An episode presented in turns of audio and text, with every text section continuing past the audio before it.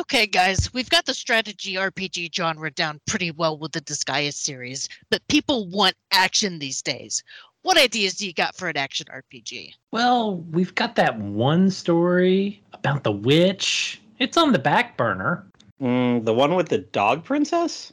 Oh, a witch! I love witches. I kind of identify with them. Well, this witch is a terrible person and meets a dog this dog princess that learn and learns to become a better person. You're not gonna like the witch at first, but eventually you learn to like her.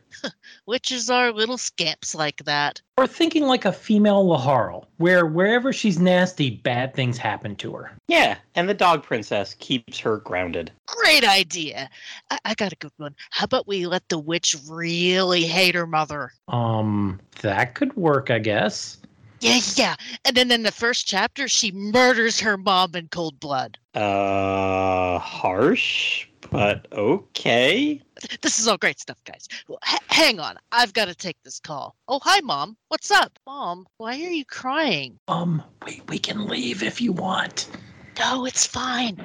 You stepped on squeakers. Well, wasn't an accident? What do you mean he was taunting you? How does a mouse taunt you? Really, really, we can we can just go. It's fine. It's fine. Mom, I can't believe you killed my pet mouse. What the hell is wrong with you? Yes, I will talk to you like this. You've always had it out for squeakers. Um, uh, this is getting awkward. You are one more incident away from a rest home with a two star rating, Mom. I swear to God. And now it's even more awkward. I will have justice for squeakers, Mom. You'll see. Yeah? Well, you ever see The Godfather? Well, you're going to wake up with a severed. You know what? You can have the witch game. Just uh, put the story draft on our desk. Oh, it's okay. Great. It's going to be so good. It's going to get a sequel. Thanks, guys. Where was I? Oh, yeah. And when you're not looking, I'm going to chop it up and put it in your soup and you'll never notice. Let's just make a game with an actual female Laharl and never bring up witches to her again. Yeah, agreed. In the early 2000s, Kelly Ryan and Matt Mason were sent to backlog prison for the crime of owning too many games. These RP gamers promptly escaped with help from their staff to the internet underground. Today, still drowning in unplayed games, they survive as podcasters with no fortune. If you have a backlog, if no one else can help, well, you've already found them. It's our A team of RPG Backtrack.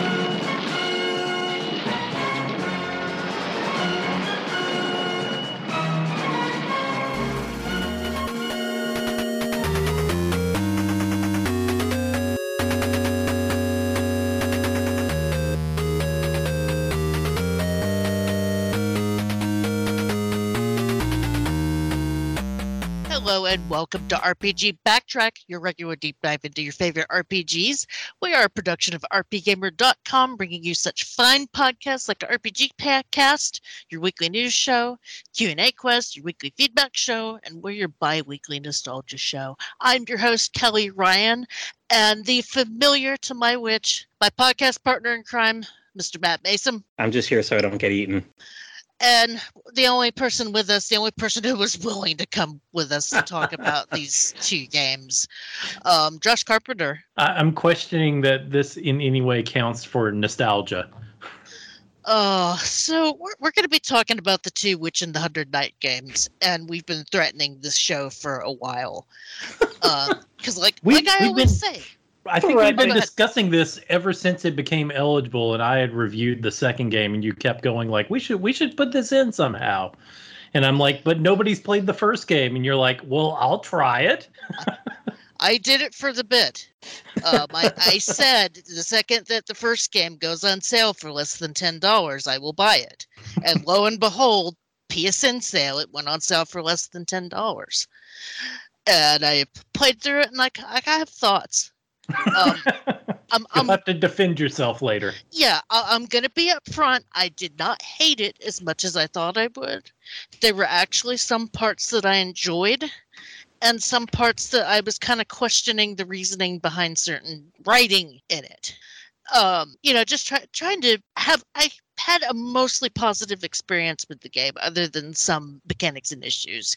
Josh, on the other hand, on the Hundred Knight Two, had no redeeming things whatsoever. No, no, none whatsoever. I'm going through my stuff, and I'm realizing like I hated this game way more than I remembered. Yeah, because So- you were pretty animated on uh, RPG Cast that whole month you were playing it. It wasn't that long. I think it was only a couple of weeks, but it was really Okay. awful. Okay, it must have felt like a month to you. I'm sure it did.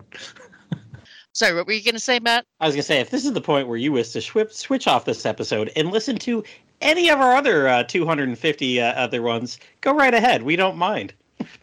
Well, I think to appreciate the good games every once in a while, you've got to play a bad game, or That in is this case, a, a, a mediocre game. And bad games do cause some a little bit of entertainment. Uh, you know, between Josh's horrible experience and my mediocre experience, I'm like, we can at least get an hour out of this. Um, You can't have a 5.0 without the 2.5s and the ones. I get it. Yeah, yeah, um, yeah. Every once in a while, you just play something that either doesn't click with you, or just like, "What the hell was I thinking?" Um, like I What, said, what I- was NIS thinking? yeah, what was NIS thinking? Um, my skit was insight on that. That was me just saying, "Huh, I wonder how that happened," um, and just hope that we don't get sued for that reenactment. I don't think We would like AI to say that this was completely fictional, but we're not yes. sure. I, I don't know. Um, you know, if we ever jump at a chance to interview like the main lead writer for this game, I I want that interview because I have questions.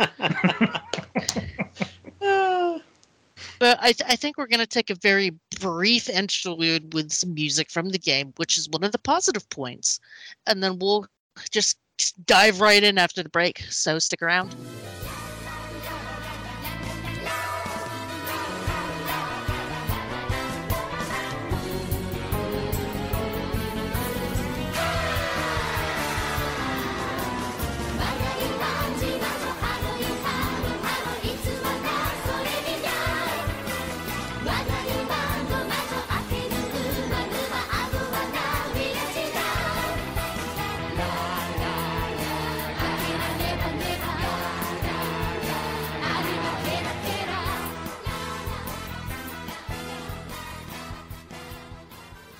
And welcome back to RPG Backtrack, where we are doing a deep dive into two games that many people might not want to deep dive into, uh, Witch in the Hundred Knight One and Two.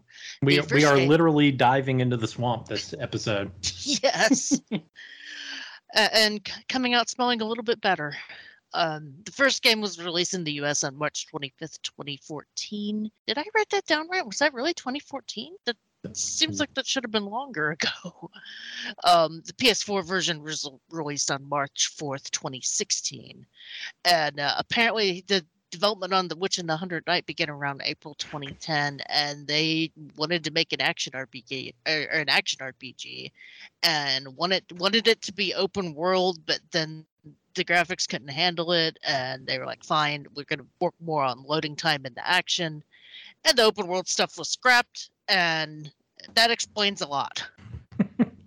It's it's at least I I only played the first few hours of this. It seemed very linear, much like the second game. Yeah. Um because the, the the levels in the game are very bland and I'm I'm sitting there thinking did they intend this to be a roguelike with, with the way that you play this because you have that GCal time limit and you Yeah. lose all your stuff when you die. I feel like this was a roguelike and they couldn't figure it out. And then you'd go and tell me that no, the sequel was a roguelike. It has a lot of those elements to it. Yeah, I mean the the se- the the sequel actually goes completely for the uh, all of the sections of it. Now, I, my understanding of the first game is that it was actually all of the the levels are designed, and in the second game it's all procedurally generated levels except for the uh, bosses. Okay. And yeah, it now that I know that it was supposed to be a huge open world, it does make sense because they tell you go to this place to open up this place and I'm like, "What?"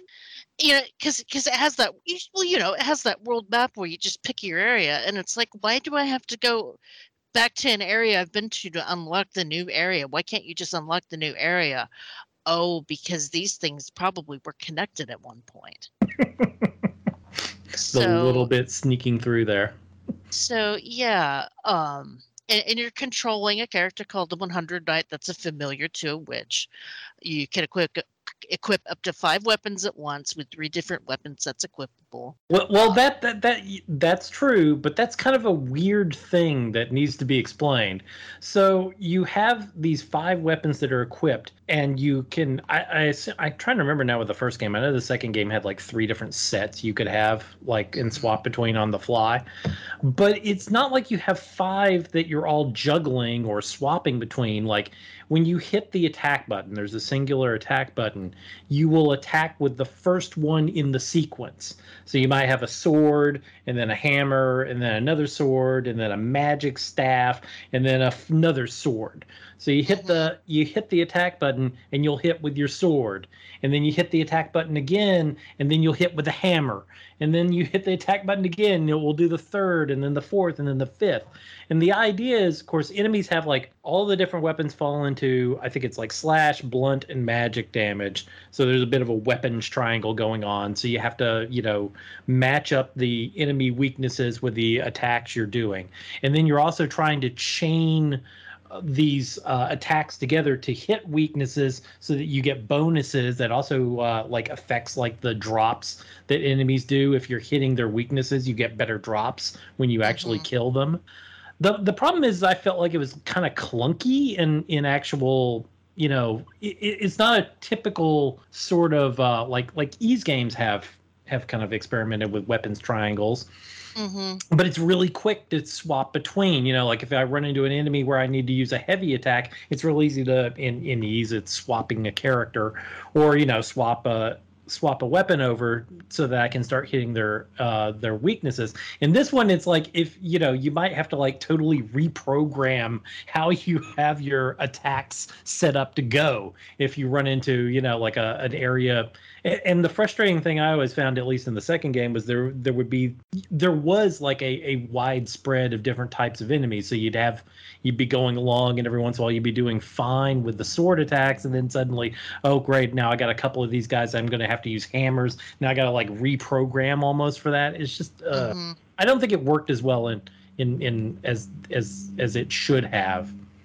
See, what I ended up doing is I made one weapon set exclusively blunt damage, one exclusively slashing damage, and one exclusively magic damage. Which then gets very confusing because there are swords that do magic and there are swords that do blunt. Mm-hmm. So you've really got to look at the the status screen and say, okay, this is blunt, this is magic, etc. Uh, that kind of helped a little bit, but I didn't know if there was another system underneath that where there was um, swords, like some stuff was strong against swords or some stuff was strong against hammers. So it, it was it was confusing all around. And then in addition to that, Oh, on a- one of the tooltips I read in between levels, there was some something about a magic symbol on each weapon where depending on which slot that weapon is equipped, it'll give you a bonus. So that if there was one dot, you would equip it in the first slot. If there was two dots, you'd equip it in the second slot, etc.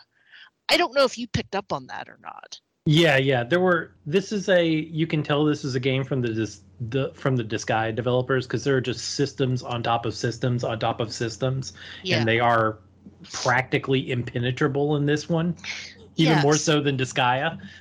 Yeah, because because your first instinct is to be like, okay, I'm just going to equip the five most powerful weapons on each slot.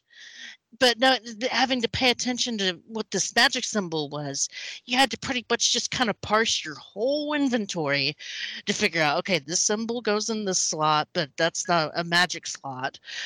Um, it was very confusing and was very frustrating, especially when I would finish a dungeon and get a whole bunch of new weapons, and you know, I'd want to equip the new weapons, but uh, whether or not they were more powerful or not was another thing entirely because that that was the other thing too is that you had to like manually compare the power level on each of them And, Um, and it gets back to the roguelike nature of this. Like the the idea was like you were supposed to do these levels over and over, do lots of grinding so that you would get lots of these weapons that you could then, you know, like mix, mix and match and buy and sell to, you know, create these really, you know, these powerful, really optimized ways of doing it. But I, I yeah, I just I didn't find the combat to be engaging enough to want to do that kind of level of dungeon diving on this game. Yeah But I'm and- sorry, I interrupted. I'm no, sorry. it's fine. No, and and I could see how you'd be frustrating because I found that if you equip the really powerful weapons, you'd get through the combat a lot quicker most of the time.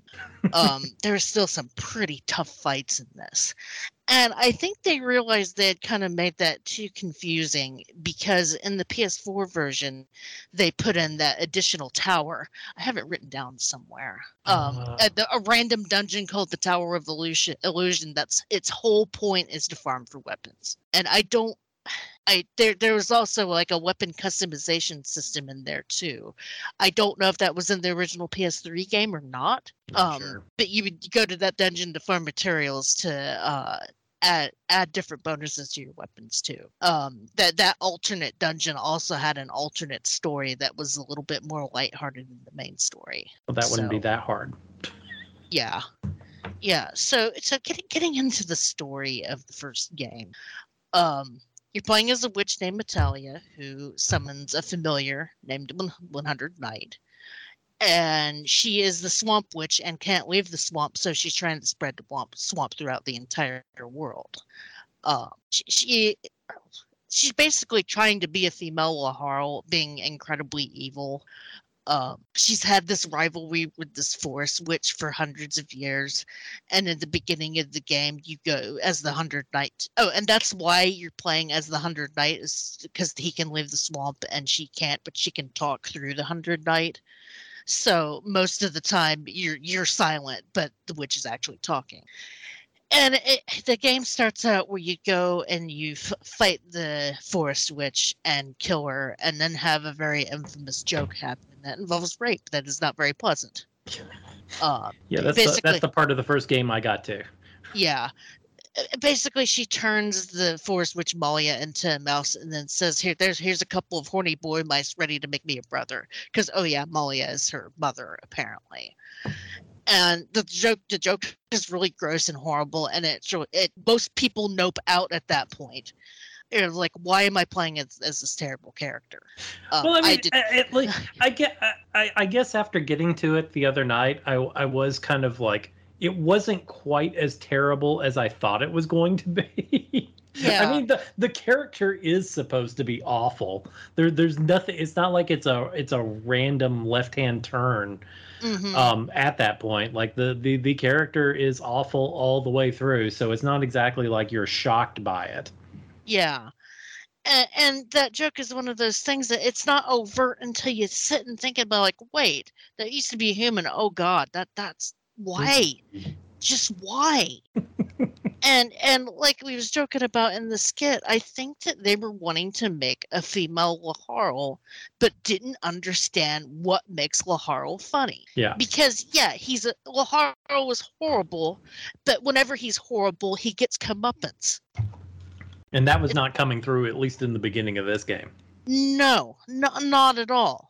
So, so then later on, you meet this princess who is cursed to be a dog princess, and yet she she looks like a dog. She's got a dog face and a little tail, and the dog princess uh, th- thinks that you're the forest witch, and to, to to break her curse, and it turns out that no, you're the swamp witch, and Metallia or Leah ends up kidnapping her, and then throughout the course of the game, Visco, the dog princess, and Metallia kind of become friends. Um, it, it I, don't know how to explain it. it. It's like some people have called it Stockholm syndrome, but it's more like Metallia starts talking to Visco, and they start having a lot in common, and they both like eating candy and stuff, and they start kind of enjoying each other's company. And Leah, Leah slash Metallia, they call her both in the game um, kind of has some moments of niceness where, for example, she takes on this beast person apprentice who wants to be her apprentice because he's a really big fan of witches. And he's she's nice to her apprentice. Her um, the apprentice's name is did I write it down? Lucchini, by the way. So it kind of becomes this like little ragtag band of misfits. And then one thing I forgot to mention is that this this is a world with witches and all of the other witches in the world don't recognize Metallia as a real witch. So she's trying to become a real witch. Um, and, and there's also another character that shows up every once in a while when you can't control, or when Metallia is out of commission. Like there's an entire chapter where she's sick for some reason. That, that chapter doesn't go anywhere. Um, hey, that that that that returns in the second game. Little little plot threads that go nowhere. yeah, it's they're trying to do the Disgaea thing again, where they're treating each chapter like an anime, and To, I- to the point where they end every single chapter with credits, where I I legit IM'd you and was like, why why am I seeing credits? I only I, I thought I was only done with the first chapter. Did they really think that people were were just gonna nope out after the rape Yeah. joke and they wanted to get the credits in? yeah, I don't get that either. Um, that, that that's my suspicion is they were trying for the anime thing again. Mm-hmm. But I, I have to bring up Mani, the the rebel fairy, because she comes comes up at the end of the game. But at one point, Leah is invited to a witch's ball, and she's excited because it's a chance for her to finally become a real witch. So you, as the hundred knight, are given a you get instructions where you have to go find a chicken, a cat, and a bell plant for to perform this ritual so that you could go to the witch's ball. And uh, um, Visco, the dog princess, and the Princess Lucino, and her butler, her robot butler, Archibald. Is that the name? I'm just going to call him Archibald because I'd have to look it up at this point. Um, they're, they're all there, and she says that the ri- ritual is you have to do something to the cat and the chicken and the bellflower, and to do this, you have to do some humiliating dance called the Wopsy Shuffle. And she's sitting there doing the dance for like an hour and is asking, Is it happening yet? And all of the witches come and laugh at her, and it was basically a cruel prank to humiliate her. And you know, very mean girls style cruel prank at that, where you know that they're just laughing at her, and she, and she's so upset that she retreats to her room and doesn't come back out. And this scene made me feel really bad for her because you know I've been subject to pranks like that, and they're hurtful. Mm-hmm. So they're they're trying to make you get a little bit of sympathy for Metallia, and it's like, okay, Or a little bit I- of how she ended up like this. yeah, like okay, I'm intrigued. Let, let's keep going. So, um, eventually you pilot the Hundred Knights to the ball, and Metallia gets her revenge by Is this Dumping Carrie? Is it yeah, Carrie? ba- yeah, basically Carrie dumps swamp water on the entire ball. um, you get in a boss fight with the other witches while she's throwing swamp water everywhere. And then, in order to get her to stop, Visco convinces one of the witches to make her a real witch. So she's finally recognized as a real witch, and she's all happy, and she thanks Visco so much for it, and you know, showing their friendship again. And then they, in the next chapter after that, they, or rather, Battalia is summoned to the castle to become the official castle witch of the kingdom. And this is the kingdom where Visco the dog princess is from. And she Battalia starts seeing how Visco is treated in her kingdom and its nobles talking bad about her behind her back and saying that she smells like a mutt and that she looks like a nut. And this really upsets Metallia. And she's like, you know what? I'm gonna make you a cure for your uh, curse, and we're gonna do it at at this ball where you're gonna go to, so that it shows up all these nobles, A- and and she's being genuine about this, and Visco is kind of like, oh, I don't, I don't know if it's gonna work, and you know it's gonna happen if from a Bible way. The cure doesn't work, and Visco thinks that it was a trick to that Meta- Metallia set up to humiliate her, and they they're not friends at this point. Really heartbreaking and really sad. And then at an I don't remember the chapter order to be honest. I'm just say, saying story points. Um, because then you get into another chapter where you do find out why Leah is the way she is because Malia, the forest witch when she was a teenager, and Leah when she was a little kid, um, they both had this apprentice who was named who was this old hag who they just call old hag. And old hag was really kind to Leah and made her a crystal so that she could leave her swamp and made Malia um, bring her food and stuff. And Malia wanted nothing to do with Leah because she was just a kid and she was uh, lived in the swamp and the swamp was gross. So Malia treated Leah like crap, and then sort of eventually kind of starts to like her. But then the old hag dies, and Leah thinks it's a trick. Or Leah thinks that it's a trick so that Malia can spend more time with the old hag instead of Leah. So I, that's what basically causes the rift between Malia and Leah. And then Malia takes Leah's pendant because she's afraid of um, Le- the kind of magic that Leah possesses because she's a very powerful witch, but she's also a little kid. So she's afraid that this little kid, if she if she can leave the swamp with all of this magic, that she's going to cause a problem for the rest of the world. So she takes the swamp crystal away. So Leah's stuck in the swamp. Hence the rivalry. And also, Malia taunts Leah about her name at one point. So Leah changes it to Batalia to make it sound better than Malia's. Hence that weird little thing and why she hates being called Leah. So that's an important story. so the whole thing about being the castle witch turns out to be a trick so that all of the or so, so that Belda the scum witch can destroy the other witches and become the head witch. And Belda is also responsible for Visco's curse because she's jealous that Visco had the prince's attention. Hmm. Is any of this making sense so far? Yeah, I'm following. Oh. Okay. I am trying to get through it real fast, but it's kind of important. So the Hundred Knight saves Leah from the execution, and it seems like a happy ending at this point. But then Lucchini's father, her apprentice, um, goes through and kills everyone in the kingdom, including Visco.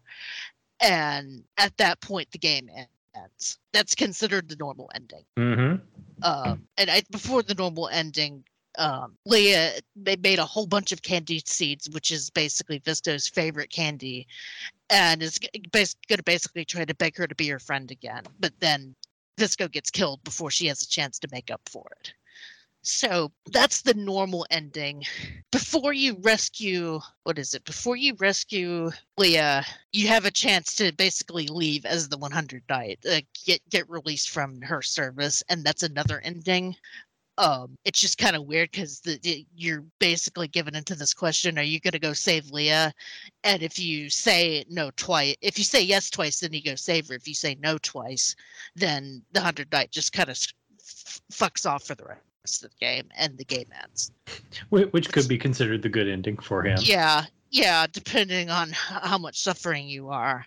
And it's also confusing because in the guide I was using, it called this the the I can't remember now. It called the hundred knight fucks off ending the good ending, the sad everybody dies ending the normal ending, and then afterwards where everything is made right again the bad ending. And I don't know if that was a bad translation or intentional because there are three optional bosses in the game, and if you've beaten all three of those optional bosses, then the game will continue to the true ending after you save Leah, where Leah ends up in after um after Lucchini's father and Lucchini basically betray the kingdom and kill everybody, Leah ends up in a pocket dimensions where you have to mess it up to break out of it.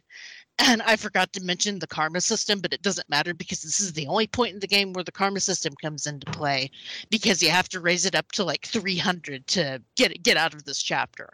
And you can do it by attacking the house in the swamp like 30 times. So there's no point to it. Um, so you, so you get out of get out of the purgatory basically, and then you journey into the crypts underneath the kingdom castle, where you find out that the old hag was actually a legendary witch who had sealed this evil god Naiki. If I pron- it, it always looks like Nike to me, but I think it's Naiki, and Naiki is this god that old hag destroyed when she was young and c- crashed into the world became the swamp where Leah lives. And old hag made Leah from a mo- monoseed. And her whole point to her life is that every time she uses magic, she drains a little bit of the swamp. So once she drains the swamp of everything, she'll she'll die and the swamp will be purified. Um, but then suddenly um, that rebel fairy Mani appears after all this has happened and the, the rebel fairy eventually reveals that she was the god Naiki's former lover.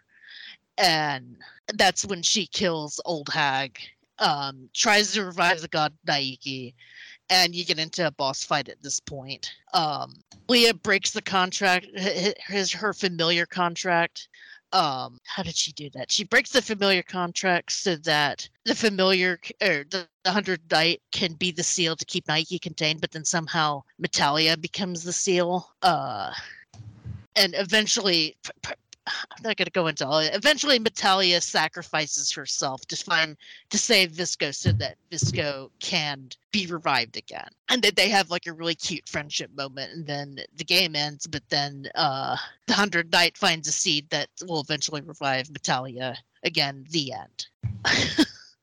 so yeah, typical NIS plot, very convoluted story with all these names that that you think are meaningless and then show up later.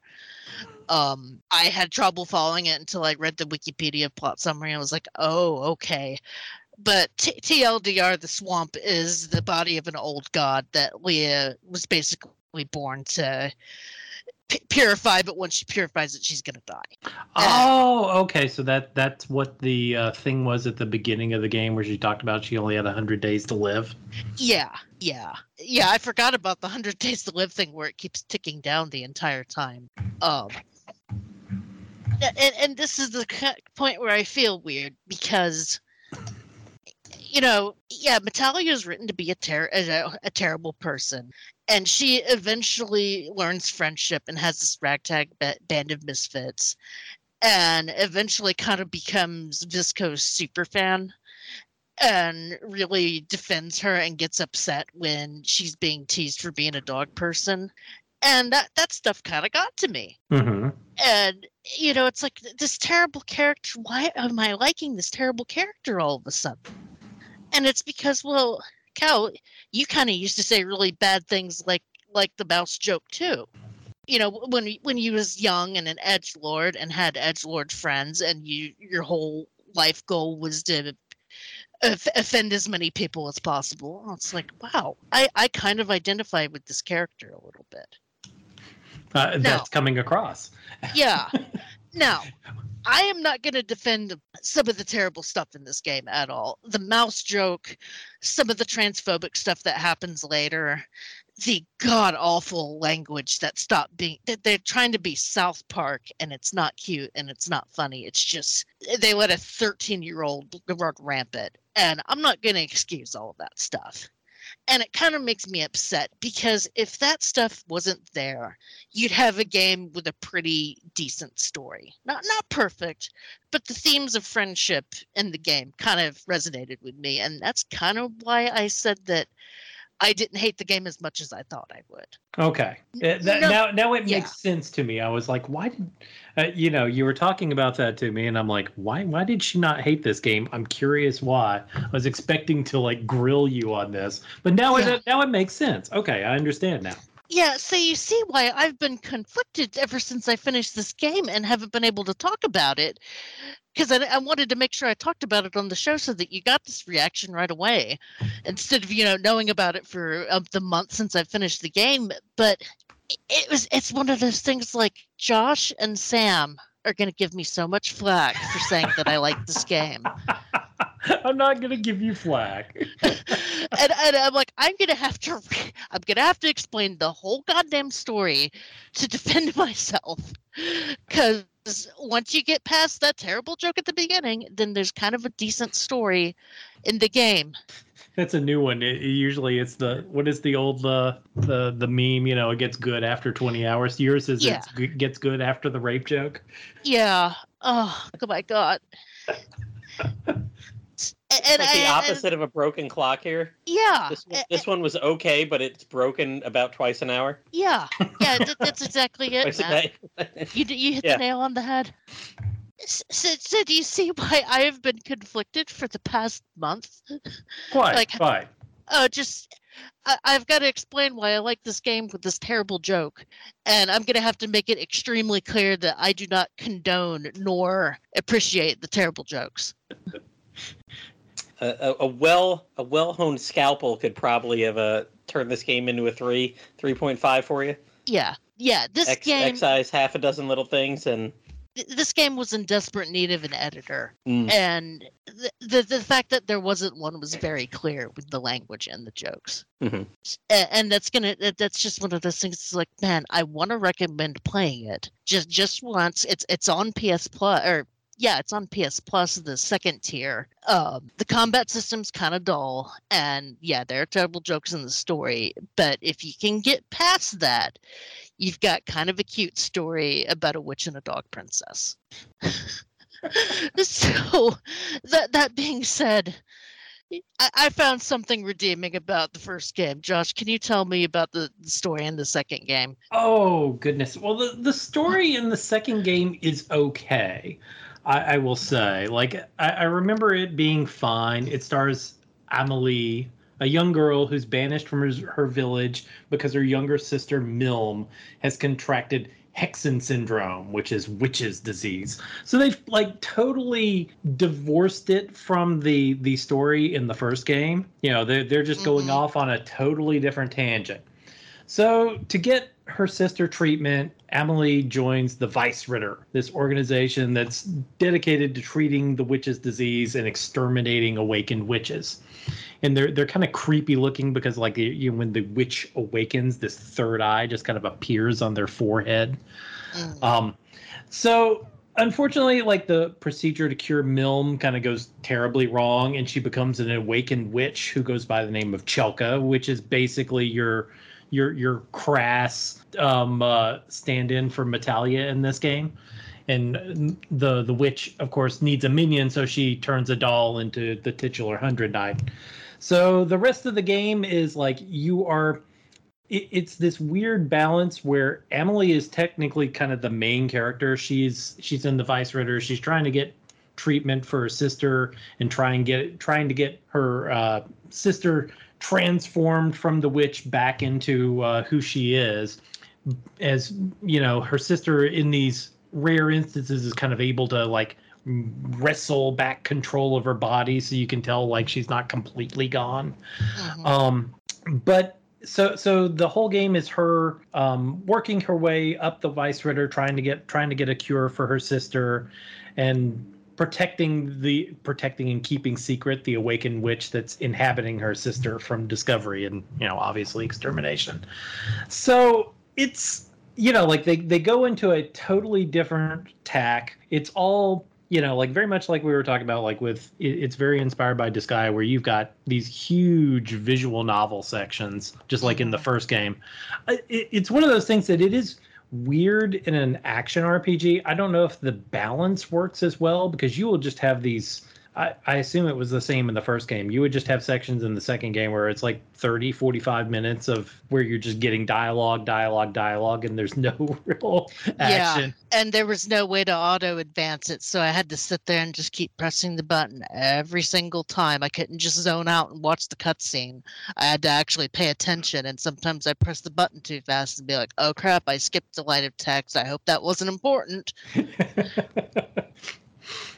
yeah, it, it's I, the story in this game was not. It, it was. I wouldn't call it the strongest point of the game. It was one of the l- less bad points of the game. It, it was. It was all right. I, I- think in some respects, like listening to your plot, like this seems the plot of uh, Witch in the Hundred Knight Two kind of seems kind of bland in comparison yeah for what it was going does. for which maybe is part of the reason i wasn't as uh, high you know like the, the story was definitely not able to save it from Mhm. all of the issues that i had in terms of the gameplay i mean some of the stuff we didn't even talk about like the the control system like itself felt really sluggish and then they had these weird decisions like you could press in the left stick to heal yourself you had this system where if you pressed in the left stick um you, you had this what did they call it yeah the gcal system yeah basically Where- this timer Basically, yeah. Like every single time you did anything in the game, it's going down. And if you pressed in the left stick, you could basically trade time for healing your body really quickly. The problem is, is like that I had is when I get into those spirited boss battles and I'm like trying to, you know, like quickly move around, I'd end up pressing in the left stick. And whenever you Yep. pressed in the left stick, your char- hundred knight would stop and he would start healing, and then the enemy could just you know whack him and kill him. I Yep, don't know I how many times. Okay, wasn't just me. No, I had that same problem. Why? Why on earth did they make that the the button for healing your your character? I It made- made to- no sense. To be honest, I had the exact same problem in Elden Ring where I kept dismounting my horse in boss fights. So can, can we just not use the left stick button as a button in an action game? Seriously, seriously. Um, so, so you had the GCal system. Did you also have that convoluted eating enemies to revive to make more GCal system too? Yes. Okay. Which, which going through my notes, I didn't even understand how that worked until like halfway through the game. Yeah. I have this well, I- note like, oh, I just realized I can d- digest things in my stomach and revive the GCal uh, number. Yeah, I was getting frustrated because I I was so powerful that I couldn't even kill get stuff weak enough to eat them. And then I would eat them and it'd give it'd be like half a G cal. And it's like, well, that's just useless. So you have to eat huge enemies for it to be even worth anything. But then you're using up all of your stomach space on huge enemies. So you've got no room for loot. There's depth in this game, and it's just like sometimes I just could never figure out what exactly was the best way to min max it. And I, I don't even understand why the game needed a timer No. like I, like that, especially the first game where it's not a roguelike. they were trying, Kelly. They they Yeah. wanted, and their ambition outstripped outstripped their ability.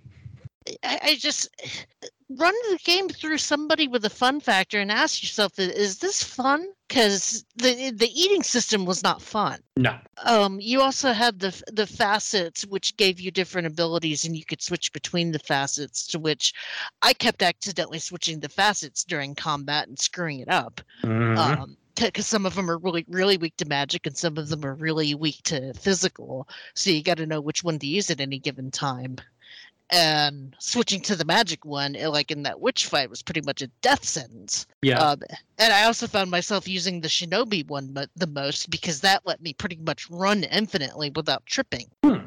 Um, because yeah, that was the other frustrating thing. The hundred knight moves so goddamn slow, and you have a sprint button, but if the sprint button runs out, you'll fall, and it Mhm. wastes time. and it's all like playing out of your same stamina so you've Yeah. you've got this little stamina meter going down so if you you sprint if you dodge if you attack everything's running down your stamina meter so you it's all supposed to be a balance but it can Yeah. be very frustrating Just the combat was so clunky, and that and they was didn't really improve it from the first game to the second. That was Nope. the thing going back to the playing some of the first game. I'm like this is exactly the same as the first game as the second game. And then uh, ta talking about the ending of the game um when you get to those extra chapters the game has a horrible difficulty spike to the, to the point where you know you, you can pretty much curb stomp anything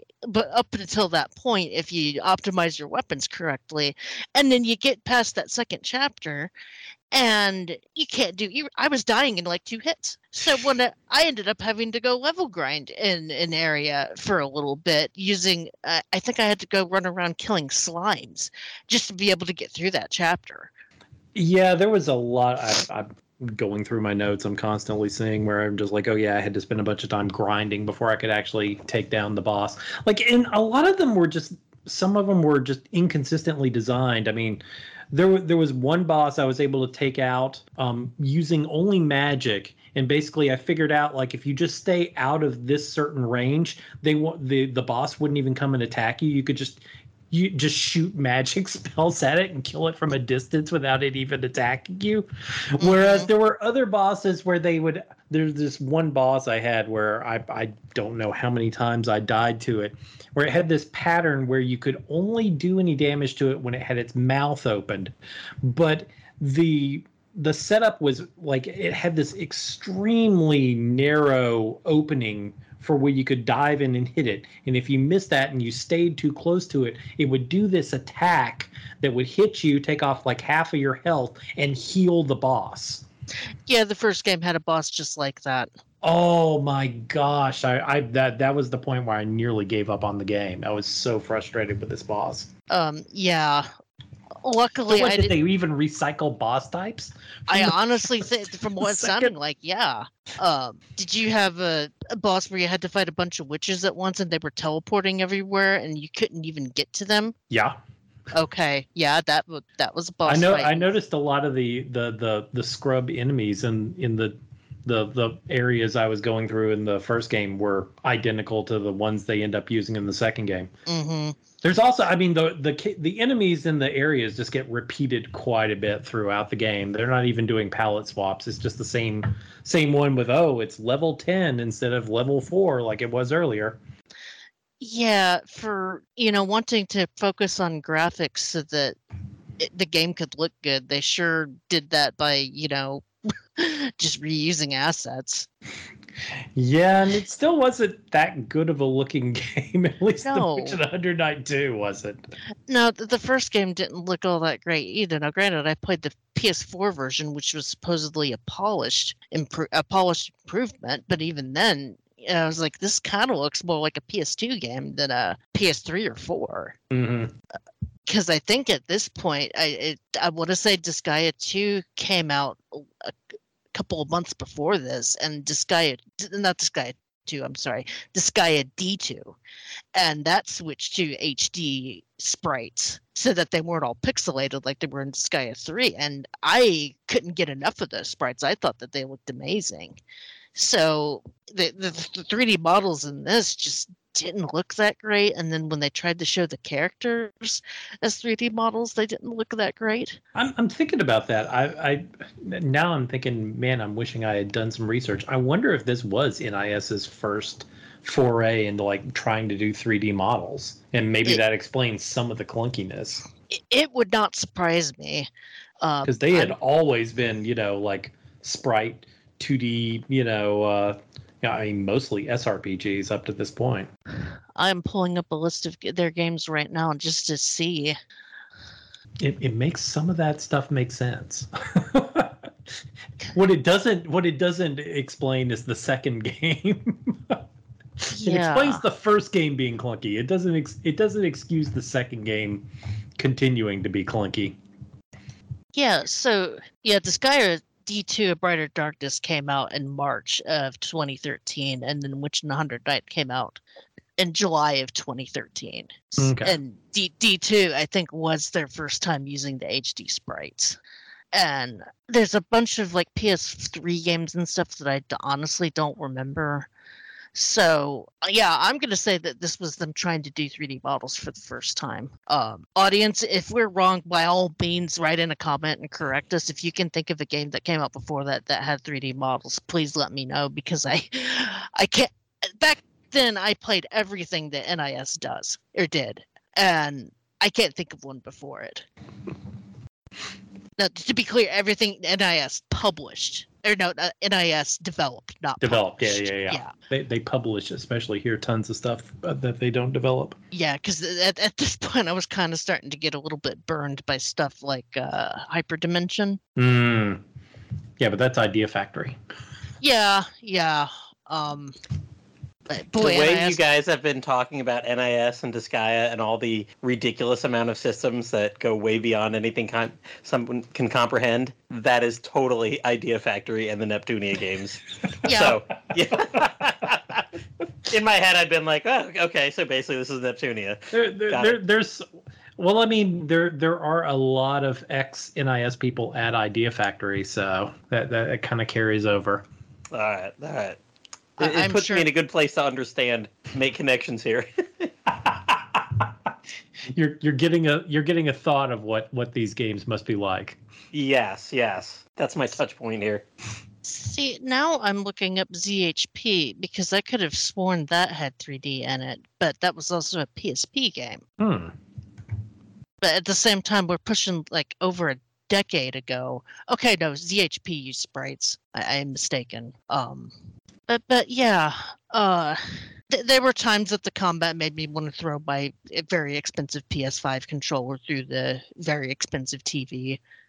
Um, The old Okay. TV or the new TV? The new TV, as a matter of fact. Maybe that's why I broke the old TV. It just couldn't take it. See, see, when you said you you were kind of liking this game, I was kind of worried. Like, oh God, does she really like this combat? I mean, maybe this is maybe she's the person it's for. when so wh- when i was doing well and it just kind of slaughtering enemies the combat was fine. When i was getting my ass handed to me then the combat sucked. Mm-hmm. but that that's the problem. The combat is so horribly balanced that you'll be going through a level doing just fine and then hit an enemy where you go through all three of your weapon types and can't figure out what it's weak to. So you just have to just smack keep smacking it until it dies. And it's like i couldn't tell you for the life of me what this thing's weakness was because everything it says it's ineffective one of them is just slightly less ineffective than the other ones Yeah, I, so I experienced that number of times, and it was just incredibly frustrating. And it's just I- the the problem was was that it seemed like the solution for all of these things was like, oh, you're supposed to grind and get better weapons and get more items. But, I'm like, the loop of grinding, the the actual combat isn't isn't fun. It isn't enjoyable. So why do I why do I want to do more of it to get get more stuff to make it easier? And and the other problem that that is also frustrating is that you know in most games like this that are very loot dependent enemies drop a butt ton of loot. And you'd go through this you go through just a regular level in this game and you'd get maybe like one or two swords that could potentially be good but most of the time they're going to be crap Well, well, see that that's also part of it. Like your loot drops were dependent on how well you played the game. So you would get better loot drops if you were doing a better job of chaining attacks together that hit weaknesses. And, and see, like I never fully comprehended the system in the game of how how it's calculating that and how it's working but like it explained at least enough in the second game to kind of tell you like that affects your loot drop.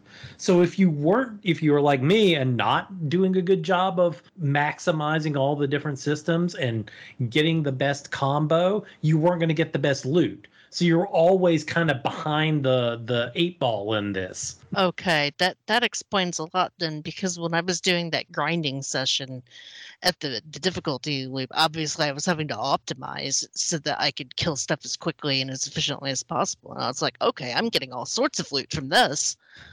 mm-hmm and then yeah, you go to the uh, optional tower in the PS4 version of the first game, and then it's, the whole place is just like a loot pinata. It's great.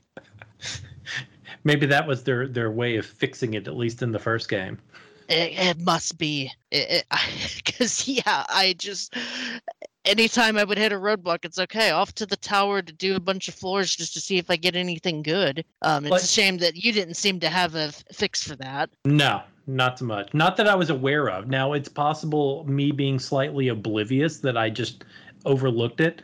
Um, like I totally, I, I occasionally am like oblivious and overlook stuff, like I am like with the inventory in Pokemon Arceus.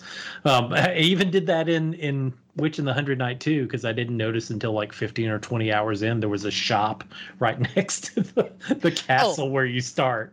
No, I did the same thing. Oh, seriously?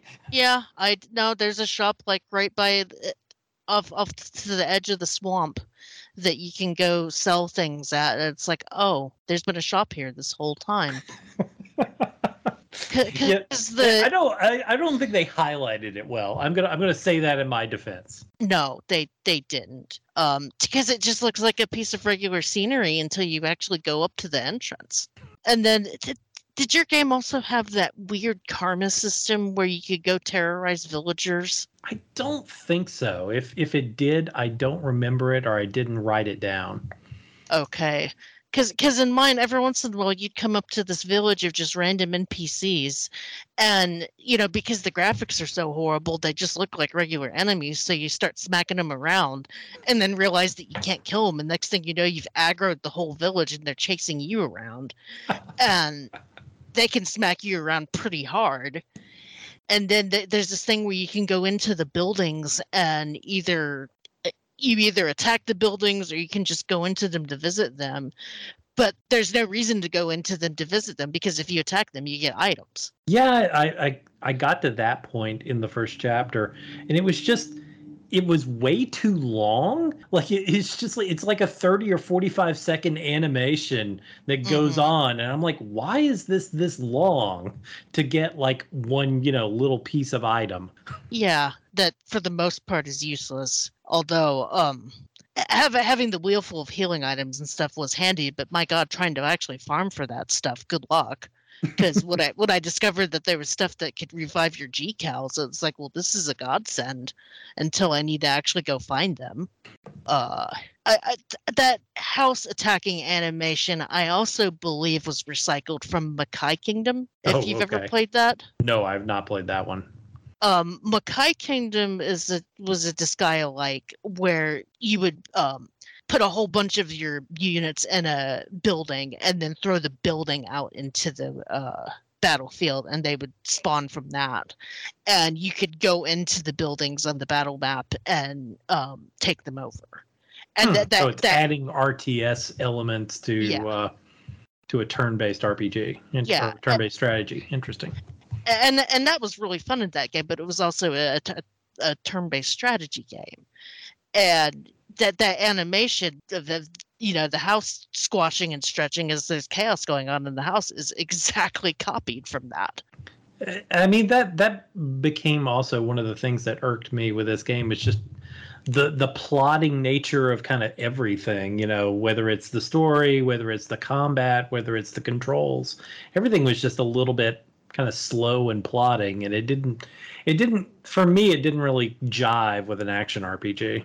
no no um you're lucky you didn't get to later chapters in the uh first game because some of those some of those houses get pretty maze like or, or rather some of those levels get pretty maze like when you're in uh one of the castles and you had to like pick, pick up these balls and br- bring them over to other corners to um o- open locked doors which, which was very frustrating because you're totally defenseless while you're carrying that.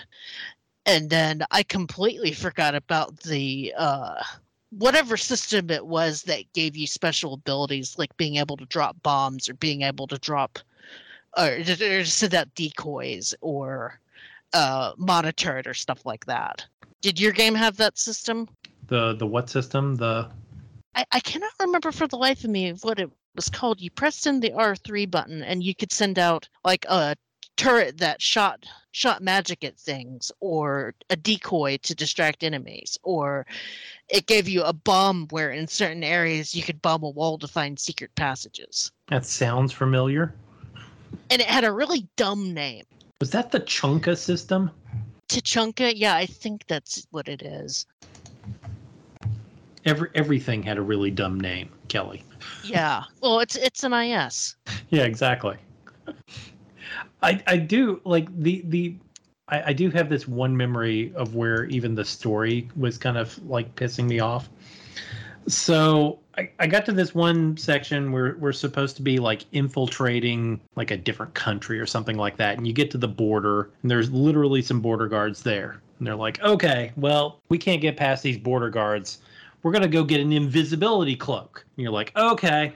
So you spend this entire chapter off on this quest to get an invisibility cloak and you go through a bunch of dungeons and you get the invisibility cloak and you come back and so we're sneaking past the border guards and then something happens and the border guards notice you and then hundred knight just jumps out and kills the border guards. And i'm sitting there going like game you just made me spend like three hours to go get this invisibility cloak and then you're going to turn around and just be like nah none of that really mattered. You could have just jumped out and killed them at the beginning like what are you doing game why are you doing this to me?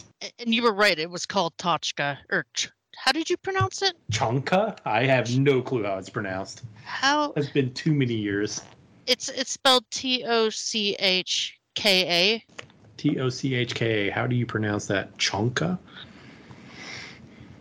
because I was calling it Tocha, but I'm notoriously bad at pronouncing certain words. So um I, I had to admit when that that system did work, it was kind of neat because it was nice being able to send a bunch of minions out Mhm. to to help me, but the pathing on the minions was awful because later on you get an ability to like jump jump onto things and over things, and they don't teleport.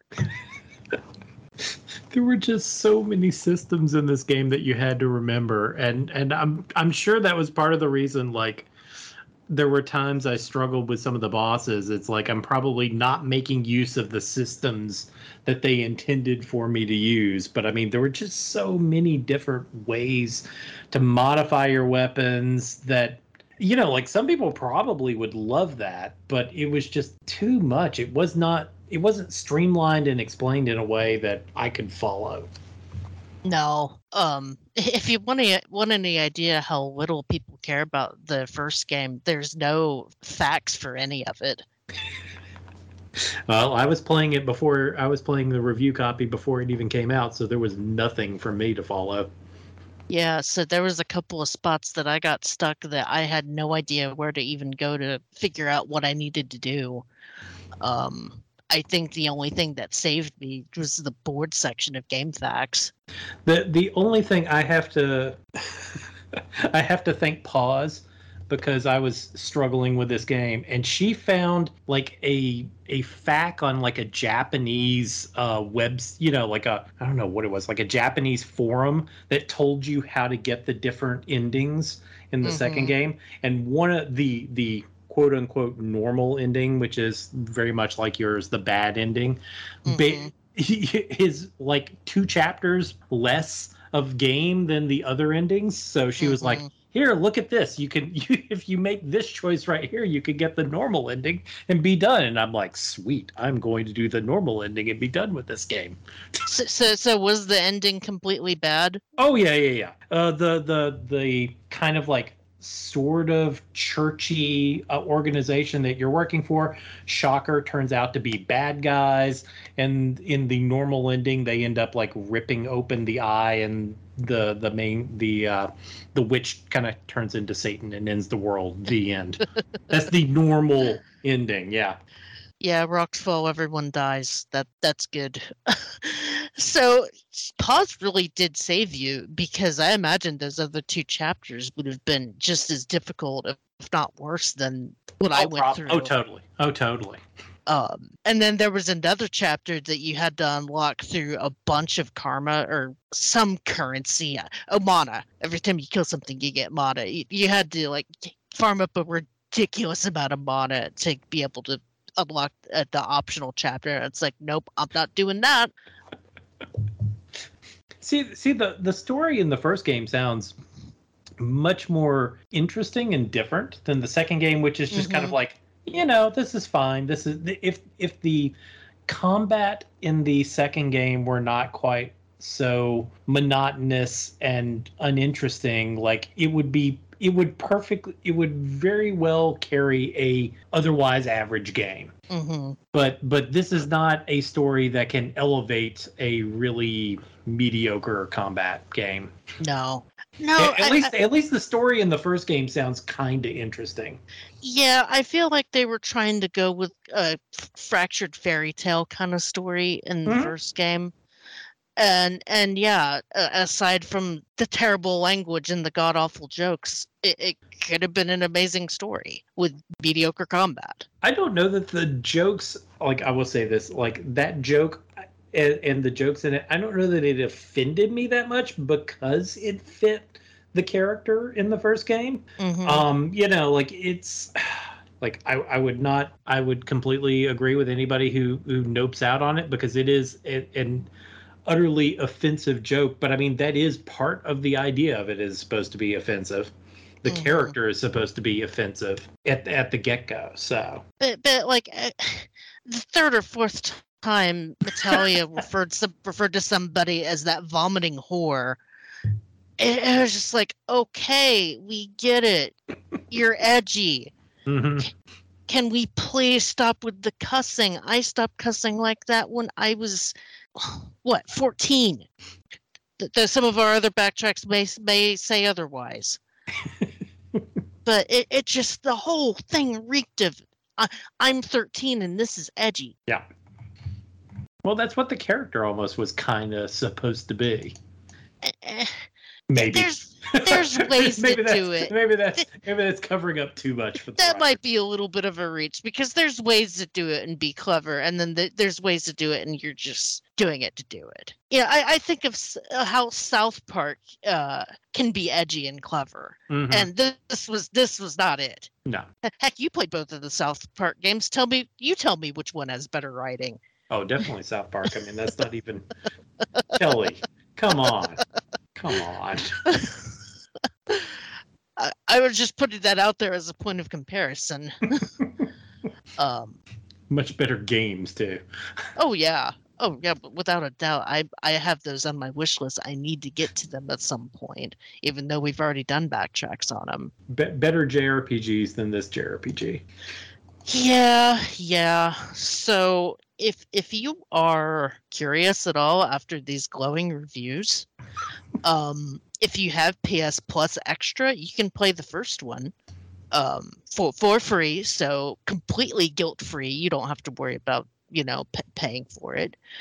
Um, I I for for that price, I would recommend at least giving it a try because I think the story is kind of charming, with the caveat that a lot of it is very is very poorly written. with some jokes that will offend you, uh, including a rape joke and towards the end some very transphobic jokes. I'm Um, glad I didn't get to that part. yeah, yeah, that that stuff was. pr- I think I screenshotted some of it because I was gonna bring it up, but I forgot to be honest. B- For the best, perhaps. Oof. yeah, for the best. Um, people can still find the PS3 version version physically for very cheap, but to be honest, the PS4 version has the extra grinding tower and is cheaper and easier available. So I don't know why you would ever bother with the PS3 version other than nostalgia. So. In the um, PS4 version, you can put the th- game to sleep in the middle. yeah, that too. That definitely helps. God, I Uh, can't go back to that on old games now. It's so hard. Oh my god, Skies of Arcadia is driving me up the wall with that. but um I, I bear no responsibility to any ill will you feel towards the game if you play it and hate it. You, you've been warned. Th- th- this is one of those find it when it's on sale for dirt cheap for like five bucks if you if, if you're curious and want to give it a whirl. Yeah, because there is a charming story in there, but you kind of got to work for it. Now, now the second game. Um, the second game is still fifty bucks on PSN. Hmm. It's like okay to the eBay's, and oh, this, the physical version go the North American one goes for like eighty dollars because they only printed four copies of it. So I could I could import one from the UK, but it's not going to get here in time for the backtrack, and I refuse to pay full price for it. And I have been watching the price on a PS on uh, a PlayStation sale tracker, and it went on sale consistently starting at the beginning of the year, and then in May it went on sale and just hasn't since. And, and, and it's got to be because they know that I want it, but I don't want to pay full price for it. It has to be. They got you. So I'm gonna pick it up and play it eventually because I want to try the sequel, just because I'm curious. But I am not paying full price for it. Well, I can tell you they didn't fix any of the combat and they didn't change any of the systems. And so you've got all that to look forward to. Yeah, yeah, but uh, uh, who knows? I might be pleasantly surprised, but I'm certainly not paying fifty bucks for that s- surprise. No. Uh, I'm hoping maybe I'll get lucky and like see it used at a GameStop or something or a vintage stock because so sometimes they don't know what they have. But um, yeah, so so that's your pr- price update for that game. S strangely, of the two, I think we would recommend trying the first game, the more Yeah. infamous one, because you can probably find it cheaper. yeah. I mean, I mean, if you have PS Plus Extra, you've got it right there. D- download it, give it a whirl. If you hate it, you haven't spent anything. I, wouldn't subscribe to PS Plus Extra just for that, though. You don't think that's the game? That, that's the killer game for it? Uh, if you think- want to, if you want to play something edge lordy, maybe. Uh, I I don't know. I I don't think uh, Sony is selling their new services on that. Probably not. But yeah, that that has been our main event. Um, we, we've already definitely dove into our personal thoughts, but do you want to get more personal? Yes. Totally. Okay, we'll, we'll have a very we'll have a very brief roundtable after the break. I need a drink.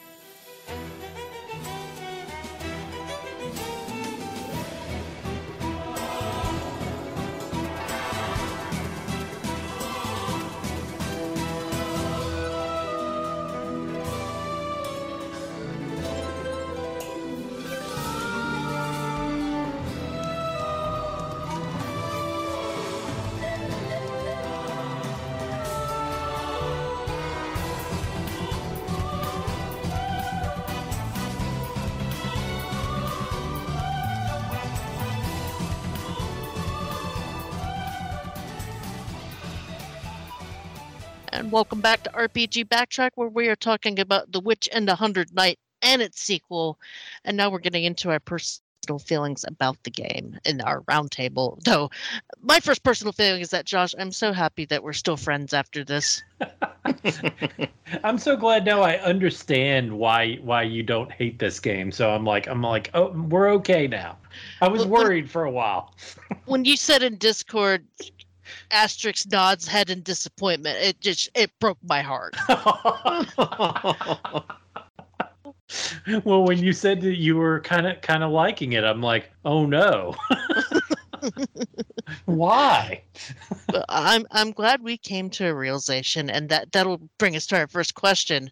Is there anything redeemable about this series? I, I said that the first game had some really touching the- touching themes about redemption and friendship. Well, that, well, that, yeah, it it sounds like that's something. Um, the music was pretty good.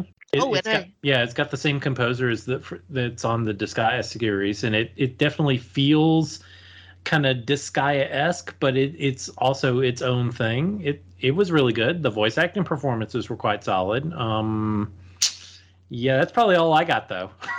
Uh, and, and I will admit, I don't want to. I put in there. I said I enjoyed the combat. The combat. I think that was me misremembering, because after you brought up all the clunkiness, it's like, yeah, the combat is clunky, but when you were overpowered enough that you could get past the clunky combat, being able to beat up stuff was really fun mm-hmm. for me, at least. You, you sound like you just couldn't. It was a slog for you all around. Uh, like I mean, I have some notes from early on in the game where I was kind of like digging the combat, but I I think the there were just way too many clunky elements that just kind of drug me down for that. it- it sounds like a, okay, this combat isn't bad, and then by hour twenty, you're like, oh my god, this combat's bad. Well, like I said, it's probably one of the seven different subsystems could could maybe make it decent, but God, I'd have to learn how the heck these seven different subsystems all interact with one another to actually make a decent uh, uh, sword that can have a, a some attack. Which which then leads me to my next question. So how how would you fix the series to make it better? Oh geez, what wouldn't I change? Like the controls were bad and sluggish. The dialogue's a little too edgy for its own good. There's just way too many systems. They they you know, they needed to like pare down from all the different systems to two or three kind of like central systems. Um, you know, some of those parts of the story that double back on itself for no reasons. There's just so many things. We could sit here all day fixing the game. It sounds like um because I'm on the same boat. Uh, remove those terrible jokes and tone down some of the crassness is my main thing. And then remove that stupid GCal timer and just make the controls a little bit more responsive. I, I could get past all the other. I ignored most of the other systems throughout the course of the game, but that GCal timer was just a nightmare to deal with. mm-hmm. So that being said, um, given the choice, would you rather have a root canal or play this or its sequel again for the same time, for the same length of time as a root canal? And no nitrous oxide because the point is to suffer. like you should the rational choice is the game but man going through the notes i took while i was playing it i'd, I'd, I'd at least have to think twice about the root canal I- I mean, to be fair, you're numbed up. You just got to deal with it. um, I didn't, and yeah, I didn't hate the game as much as I thought I would. So I would happily play it over two two hours of non-gas dental surgery. Now, if you said ni- if nitrous was involved, then no, I'd take the root canal because then I could just be high for two hours. But Um, no, probably the game would be the better option. J- Josh, you honestly can't say. I'm torn. I'm torn. Have Have you ever had a root canal? Thank God, no. Okay, I mean it's basically just a, lo- a filling that takes forever. Yeah. But um, I, I've had several and they suck. But as long as you're numbed up enough, they're not as bad as people make them out to be. Just make damn sure you tell your dentist, "Hey, I need more Novocaine," and eight shots later, you're good to go. You're drooling out the side of your mouth and you're happy. Yeah. So, uh, what were what were you doing when you were playing this, Josh? In your in your life, how, how do you associate this game with your life and Oh man. the I- hours you're what never bad gonna get choices back? in your life led you to this game? Oh, let, let me tell you about the bad choices I made. I, I've probably told this story a couple times before, but this was still, I don't know, I'd probably only been at RPGamer for like six months. And this game came out. And usually, what happens when we get review codes is y- the person who's handling it kind of puts out a call like, okay, who's interested in this? Mac, our, our long lost editor in chief um, at the time, he put out a call for like, hey, we got a code for Witch in the Hundred Knight Two. Who's who's gonna jump on this landmine for us? and I was like, I wasn't playing anything for review at the time, and I'm kind of like, I kind of like sheepishly message him, and I'm like. Um, yeah, well, you know, I, I don't have anything going on right now. I, I guess I could I could play it. You know, like they they made a remake and now it's a sequel. It it can't be that bad, can it? I'm like, I literally typed those words to Mac. Like it, it. They made a sequel. It can't be that bad, can it? And boy, little did I know. Lowest score I've ever given a game. Yeah, I, I remember you were on backtrack or not backtrack. ex- Excuse me, um, RPG cast talking about it, and I just I've never I'd only known you for a little while. It's like, man, I this this poor guy's suffering, and I think I can't remember if you played that first or um, Metal Max first. That this was the first one. It, it was Okay. it was it was a summer of bad anime inspired RPGs. Okay, because by the time you got through Metal Max, it's like, my God, give this poor new person a good game. I played this Little Witch Academia and Metal Max basically back to back to back, all in the same year. It was not a good year for anime inspired RPGs that year.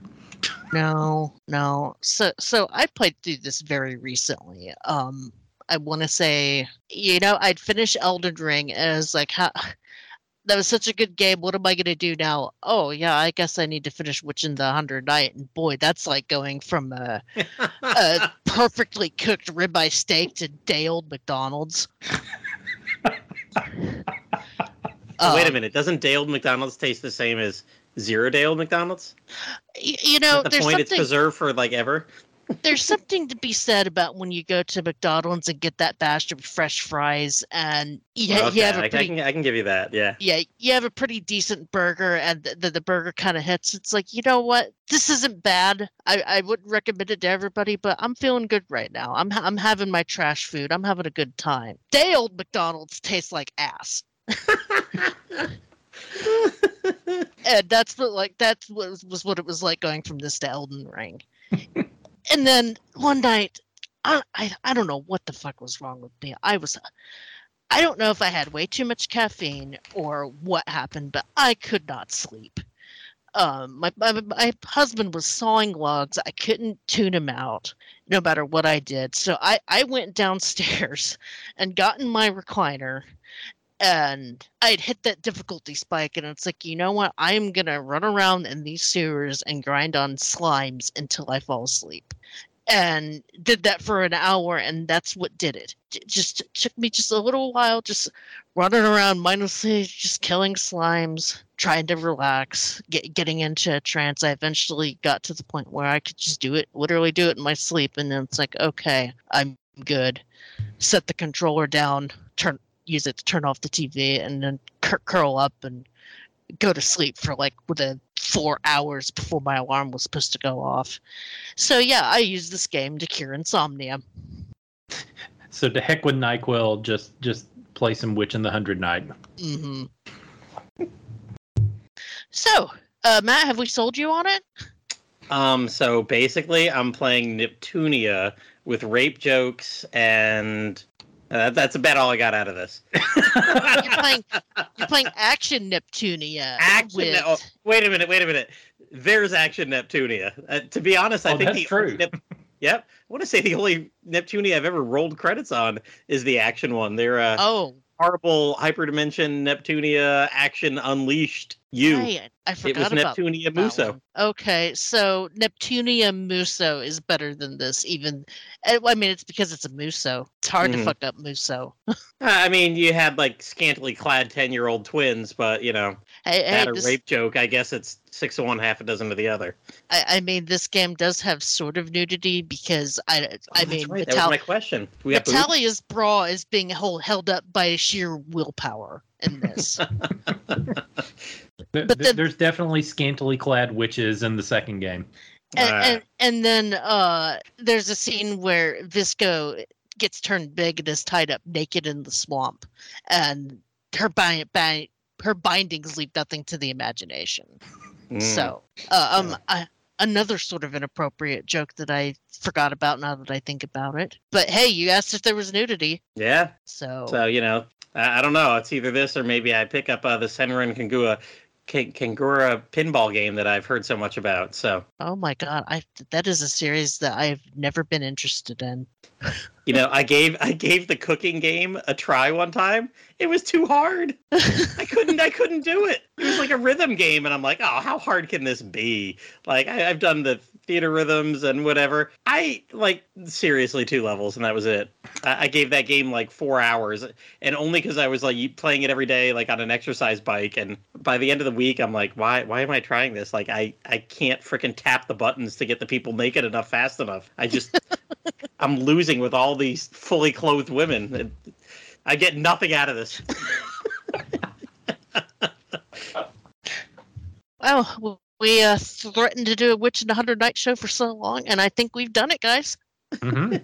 I, feel better ve- ve- airing my frustration. I I definitely feel better knowing that I didn't completely waste my time. Um, You bared your soul. I, I mean, it, it's it's an interesting experience when you go in to expect to just load the game, and you're like, oh, th- that wasn't terrible. Well, well, it is a bit infamous as you know, like just horror. One of the worst games in modern RPGs. Mm-hmm. you don't get many real stinkers anymore. You get mediocre, but not a lot of real stinkers. But Witch in the Hundred Knights, it's it's up there. Yeah, on, on my perspective, it's been uh, more on the mediocre side. Um, but I can see why other people would absolutely hate it. um, like like I said, just give it a try on PS Plus, just to see if you're curious. You you might you might enjoy it. You might end up playing it. Um, or you might you know play an hour and then go find something better to do with your time, like watch paint dry. Who knows? That being said, what do we have on the show schedule next? We have Legend of Legacy and Alliance Alive. Yep, I, off air, I was complaining about the uh, Saga game that I, I was forced to play against my will last year. Um, but these are some Saga likes that I pretty much enjoyed. So, Well, one of them you enjoyed, well, one of them I enjoyed about 98%, but we'll save that for next week. right? And, and the yeah, that's The other one was 100%. absolute garbage. no, I oh, don't. no. I don't think anybody liked uh, Legend of Legacy. I didn't even like having to ask for that at the GameStop because of how stupid that name is. Um, you do realize that Wheels is going to be on and praising that game. Uh, you know, for once, I think me and Wheels are going to disagree with something. Though he did hate Final Fantasy 13 too, and I love that game, so we're not always of like minds. For twice. But that being said, thank you, Josh, for joining us and suffering for art. Certainly, certainly. Um, I, I appreciate it, and I, I appreciate you, and of course, thank you, Matt, for uh, listening to us air our grievances like you do sometimes. Happy Festivus in July, everyone. um, like I said, we're gonna have Legacy, Legend of Legacy, and Alliance Alive on the next show, so stay tuned for that. Um, drop us a line on rpgamer.com o- on the show thread if you want to uh, voice your comments, agree with us, disagree with us, correct us, that sort of thing. I'm always willing to, or I'm always in love with more engagement. And we shall see you on the next backtrack. Thanks, guys.